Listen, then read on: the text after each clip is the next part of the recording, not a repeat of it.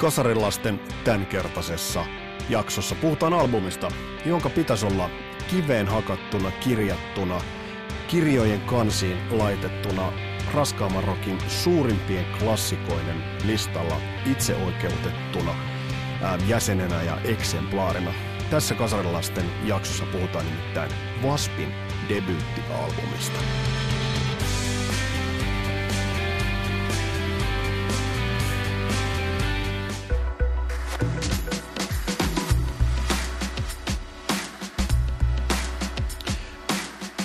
Tervetuloa mukaan. Uh, on ollut vähän kesäsapattia, kesävapaata, mutta niin kuin mä sanoin kasarilaisten edellisessä jaksossa, mitään varsinaista taukoa ei sen kummemmin ollut tarkoitus pitää, eikä nyt pitää uutta jaksoa tai uutta kautta siis aloitella tässä. Mutta nyt vähän uutta jaksoa ja uutta kautta kuitenkin. Puheripuli on melkoinen, mulla on äärimmäinen määrä hyviä ideoita, mitä tullaan jalkauttamaan tuossa tulevien kuukausien aikana. Kiitos kaikista vinkkeistä. Esimerkiksi Julkusen Petriltä tullut vinkki Kringos Logos jaksosta otetaan, otetaan työn alle ja, ja haussa on muuten Tipe Johnson tuohon haastatteluun. Ja mulla on tarkoitus muutenkin vähän höystää näitä, vierailla näitä, näitä jaksoja, saadaan vähän perspektiiviä ja näkökulmaa näihin mukaan.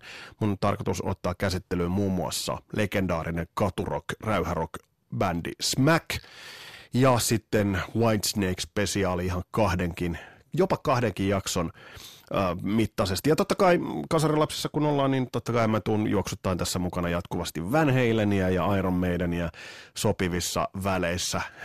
Siltä ette tuu välttymään. Mutta tässä jaksossa on tarkoitus hyökätä erään albumin kimppuun, joka perustellusti, te olette kuulleet sanonut, että se ja se asia tai se ja se albumi muutti elämäni, mutta mä voin ihan perustellusti sanoa, että elettiin loppukesää alkusyksyä 1984.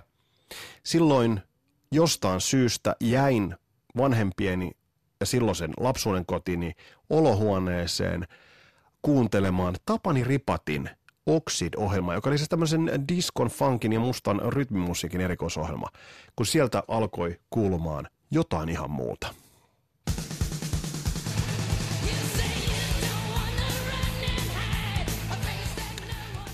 Mulla tulee tälläkin hetkellä kylmät väreet, kun mä istun tässä kasarilla lapset kammiossa ja luukutan Waspin biisiä I Wanna Be Somebody.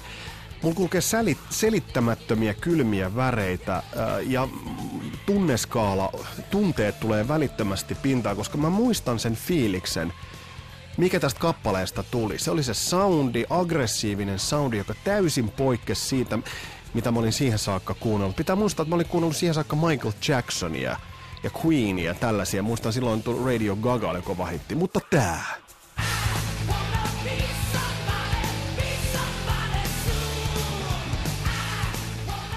Siinä radio-ohjelmassa silloin oli Blackie Lawlessin haastattelu. En mä muista siitä haastattelusta mitään, koska mulla vaan hakkas tää biisin kertosää takaraivossa. Ja se hakkaa edelleen. Wasp on sen jälkeen äh, painunut milloin unohduksiin, milloin sille on naurettu, milloin sille on vittuiltu. Ja varmasti tehdään edelleen, parasta aikahan bändi kiertää Pohjois-Eurooppaa ja Black Lawlesshan näyttää vanhalta mummolta. Mä oon sanonut aikaisemminkin, että hyvin monet vanhemman liiton äh, heavy rockerit alkavat näyttää vanhoilta naisilta. Kattokaa va- vaikka äh, Def Leppard Rick Savagea se näyttää sellaiselta vanhalta ikääntyneeltä naiselta, niin kun, ja, ja siis kaikella kunnioituksella nyt kaikkia kohtaan, mitä mä tässä nyt selittelemään. Mutta hei, mennään tähän, tähän albumiin. Itse asiassa mä tuossa viime viikonloppuna kuuntelin tämän parikin otteeseen tämän koko levyn läpi. Ja mä oon vahvasti sitä mieltä, että tämä on yksi raskaamman rockin kiistattomista klassikoista, jonka tulisi olla siellä uh, Deep Purple, Led Zeppelin, uh, tällaisten ikonien Iron Maidenin legendaarisimpien, Judas Priestin legendaarisimpien albumien joukossa. Nimenomaan tämä Waspin debyyttilevy. Pitää muistaa, että tätähän jo edelsi Animal Fuck Like Beast sinkku, joka harmittavasti niin kuin nyt, nyt voidaan todeta, että jäi vähän sen alle, että sillä oli niin provokatiivinen otsikko ja nimi, koska se biisihän on melodioiltaan loistava. Tullaan menee hetken kuluttua Black Lawlessin ihan pistämättömään melodian tajuun. Makea soolo muuten. Ai. Tämähän on melkein kuin Eruption-liukua käyttäisi. Pitääkö ottaa jatkossa Wanna Be Somebody liuku.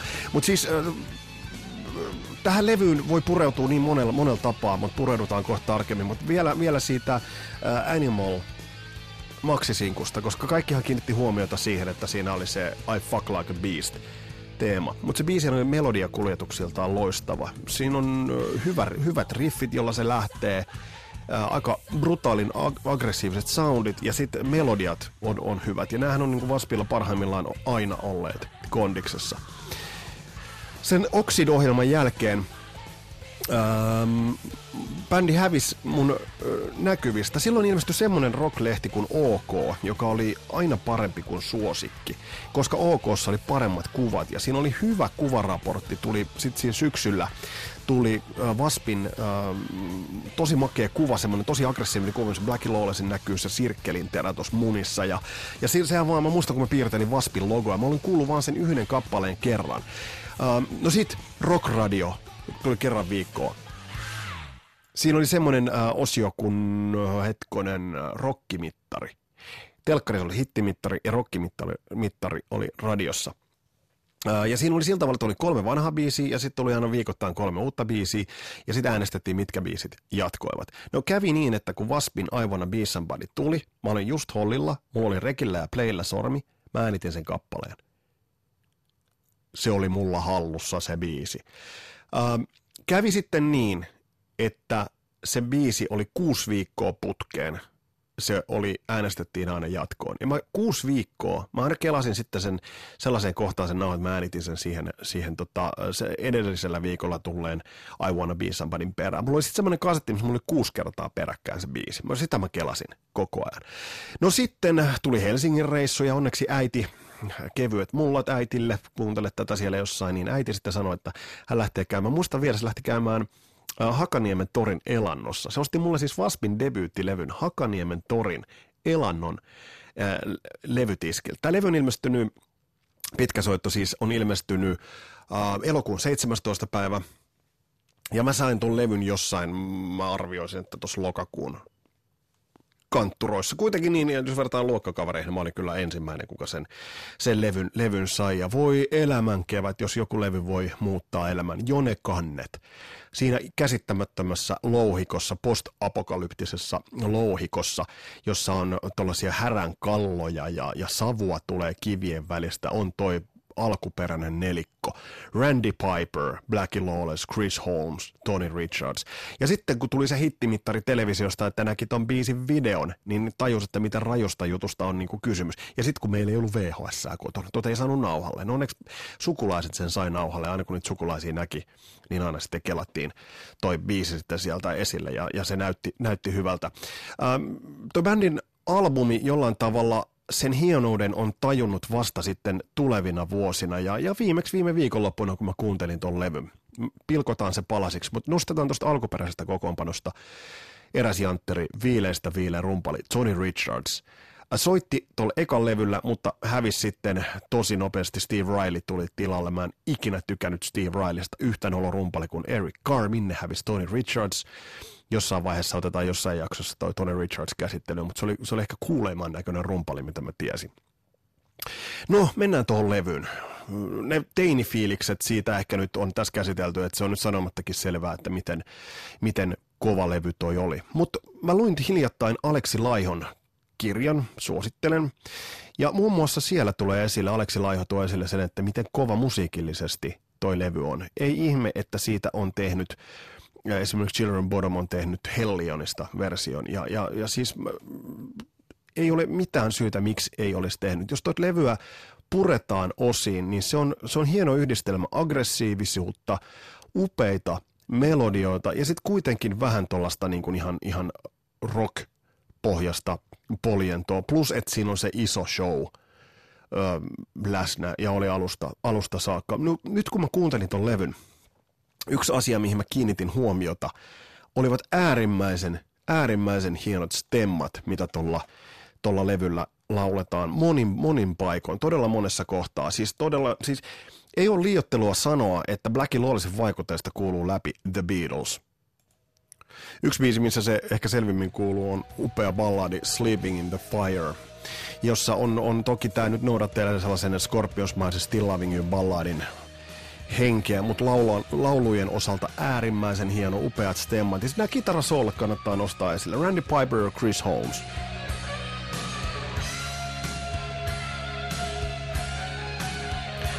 Monesti sanotaan, että, että hyvä kitarasolo on sellainen, jonka sä pystyt viheltämään mukana, mutta siinä on kuitenkin tekniikkaa ja aggressiivisuutta. Nämä on täydellisesti sitä.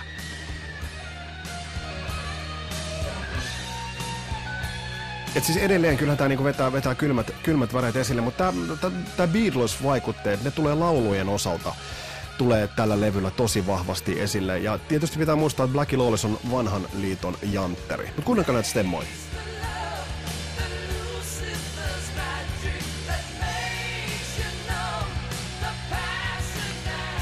Et siis sä voit näistä nykybändeistä, vanha liitoselta muuten käyttää termiä nykybändi, niin sä voit näistä nykyjanttereista etsiä bändejä, jolla on niinku tää vokaalipuoli todella hyvin hallussa, ja se oli myös livenä.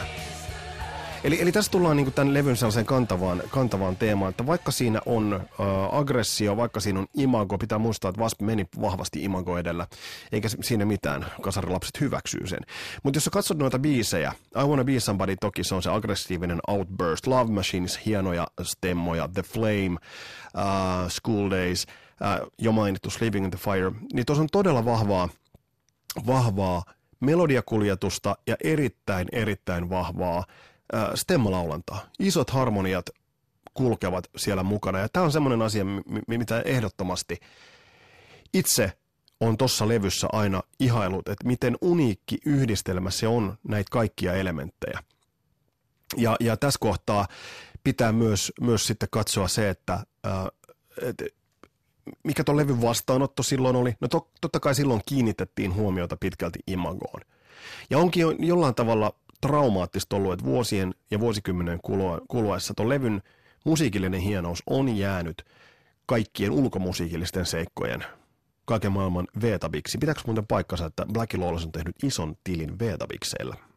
Mutta tainnut pohtia aikaisemminkin, siis niillä kaurapökäleillä. Mutta se siitä. albumihan otettiin hyvin vastaan. Billboardilla korkein sijoitus 74, ei huono tuolta listalta. Levymyynnillisesti Yhdysvalloissa möi kultalevyyn oikeuttavan määrä vuoteen 98 mennessä, on varmaan myynyt sen jälkeen, nythän levyt eivät enää myy. Tuotannollisesti huikea, sen, on tuottanut Blackie Lawless ja Mike Varney, länsirannikon tuottajia. Dwayne Barron on, on sen ollut puikoissa ja, ja toi sama kaveri ollut sitten myöhemminkin. Mutta tämä levy kaikkinensa kestää tarkastelua soundeiltaan – se on vanhentunut yllättävän vähän. Jos vertaa hyvin moneen, moneen levyyn, että miten levyt vanhentuvat sound, soundillisesti. Sen mä muistan, että siihen aikaan, kun toi ilmestyi, niin tuossa levy oli soundillisesti. Mä muistan, että se oli aggressiivisen kuulonen. Jo silloin nuorena jantterina itse niin kuin älys, älys mieltää sen, että, että, että tässä on nyt jotain poikkeuksellisen brutaalia. Ja se selittyy sillä, toki tästä on nyt näitä uudelleen masteroituja versioita todella paljon, niin niin äh, tajunnut sen, että se on ollut aikaansa, aikaansa edellä mun, monella tapaa. Ja sitten tämä aggressiivisuus on yksi sellainen asia, että mi, mi, millä tämä levy on niin pitkälti tehnyt tappavaa jälkeä. Et jos nyt ajatellaan esimerkiksi tätä Hellion-biisiä, joka taisi olla muuten keikan avausbiisikin jossain vaiheessa, silloin kun bändi kiersi Suomea, oli Kaavilla ja Lepakossa, missä lie syksyllä 84, niin avausbiisi. Ja tätä kun kuuntelee, niin mikä ihme, että Aleksi Laiho on, on tästä ottanut onkeensa. Mutta tässähän on vähän sitä samaa, samaa sellaista aggressiivisuutta. Tämä on hieno levy ja mä suosittelen vakavasti ottamaan tämän, tämän haltuun ja kuuntelemaan tämän en, ilman sellaisia turhia pohdintoja niin kuin mistään imagosyistä.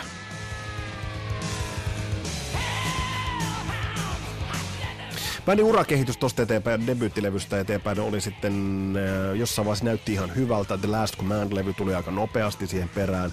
Blindin Texasilla haettiin hittiä. Siitä ei ihan lähtenyt sillä tavalla äh, kaupallisesti, kaupallisesti lähtenyt. Tämä on muuten makea kohta. Aina tykännyt tästä efektistä. Tämä on aika wicked.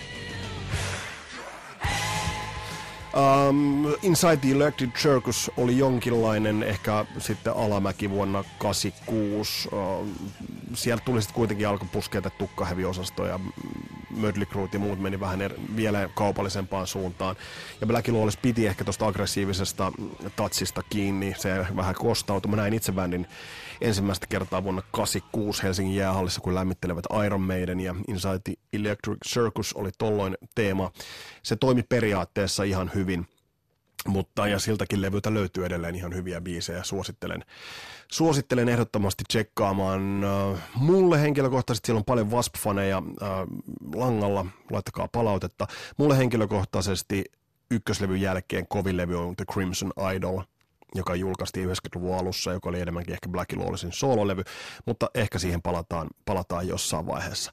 Mutta tässä on kasarilaisten äh, tämän kertaisen jakson pohdinnat ja havainnot, ne liittymät tuohon Vaspin debyyttilevyyn, musiikillista neroutta, ehdoton klassikko, kestänyt kuuntelua. Itse asiassa mä väitän, että toi levy on kestänyt helvetin paljon paremmin ajan hammasta kuin nyt vaikka joku Deep Purple in Rock, joka kuulostaa niin kuin muinaiselta – hard rockilta. Se kuulostaa tosi niin kuin sellaista sodan jälkeiseltä matskulta. Ja tämä on ehkä sitten vähän sellaista niin kuin modernimpaa ja sen takia tämä on kestänyt aikaa paremmin kuin hyvin, hyvin monet muut levyt. Sen takia tämä on Kasarilasten virallinen klassikkoalbumi. Kerrottakoon se just tässä. Mutta hei, tässä oli ensimmäinen podcast. Laita kommentteja, laita jakoon tätä, väitä vastaan kaikki käy. On muuten tuosta Vaspin debyyttilevystä vielä sanottava, että ää, Jylhän Jari, terveisiä vain Jarille, mm, Faija tilas tuosta levyn, joka oli nimetty The Winged Assassins, ää, luki siinä päädyssä. Ja se oli silloin ihan sikasiistiä. Se oli ikään kuin, sen levyn piti olla sen nimenen. Mä en tiedä, miten Suomeen noita paidoksia päätyi. Jos joku saa kertoa ton tarinan, niin valaiskaapa sitä. Mutta tässä oli tämänkertainen äh, kasarilasten äh, jakso mä nyt listaan vielä vähän noita, mitä tulevaa, tulevan pitää. Aion yhdessä jaksossa ylistää Black Sabbathin parasta vokalistia Johnny Martinia. Pohditaan sitten myös jossain vaiheessa Quiet Riotteja ja muita rockin suuria kusipäitä. Ja sitten totta kai pitähän meidän pohtia Panu Markkasenkin ehdottama Twisted Sister, miksi jäi piippuun. Ja sitten tribuuttijakso Steve Luke Lukatherille totta kai on, on tulossa. Tällaisissa merkeissä tänään mukavaa, että olit kuulolla. Tämä oli Kasarin lapset, mun nimi on Vesa Wienberg, palataan astialle. Moro!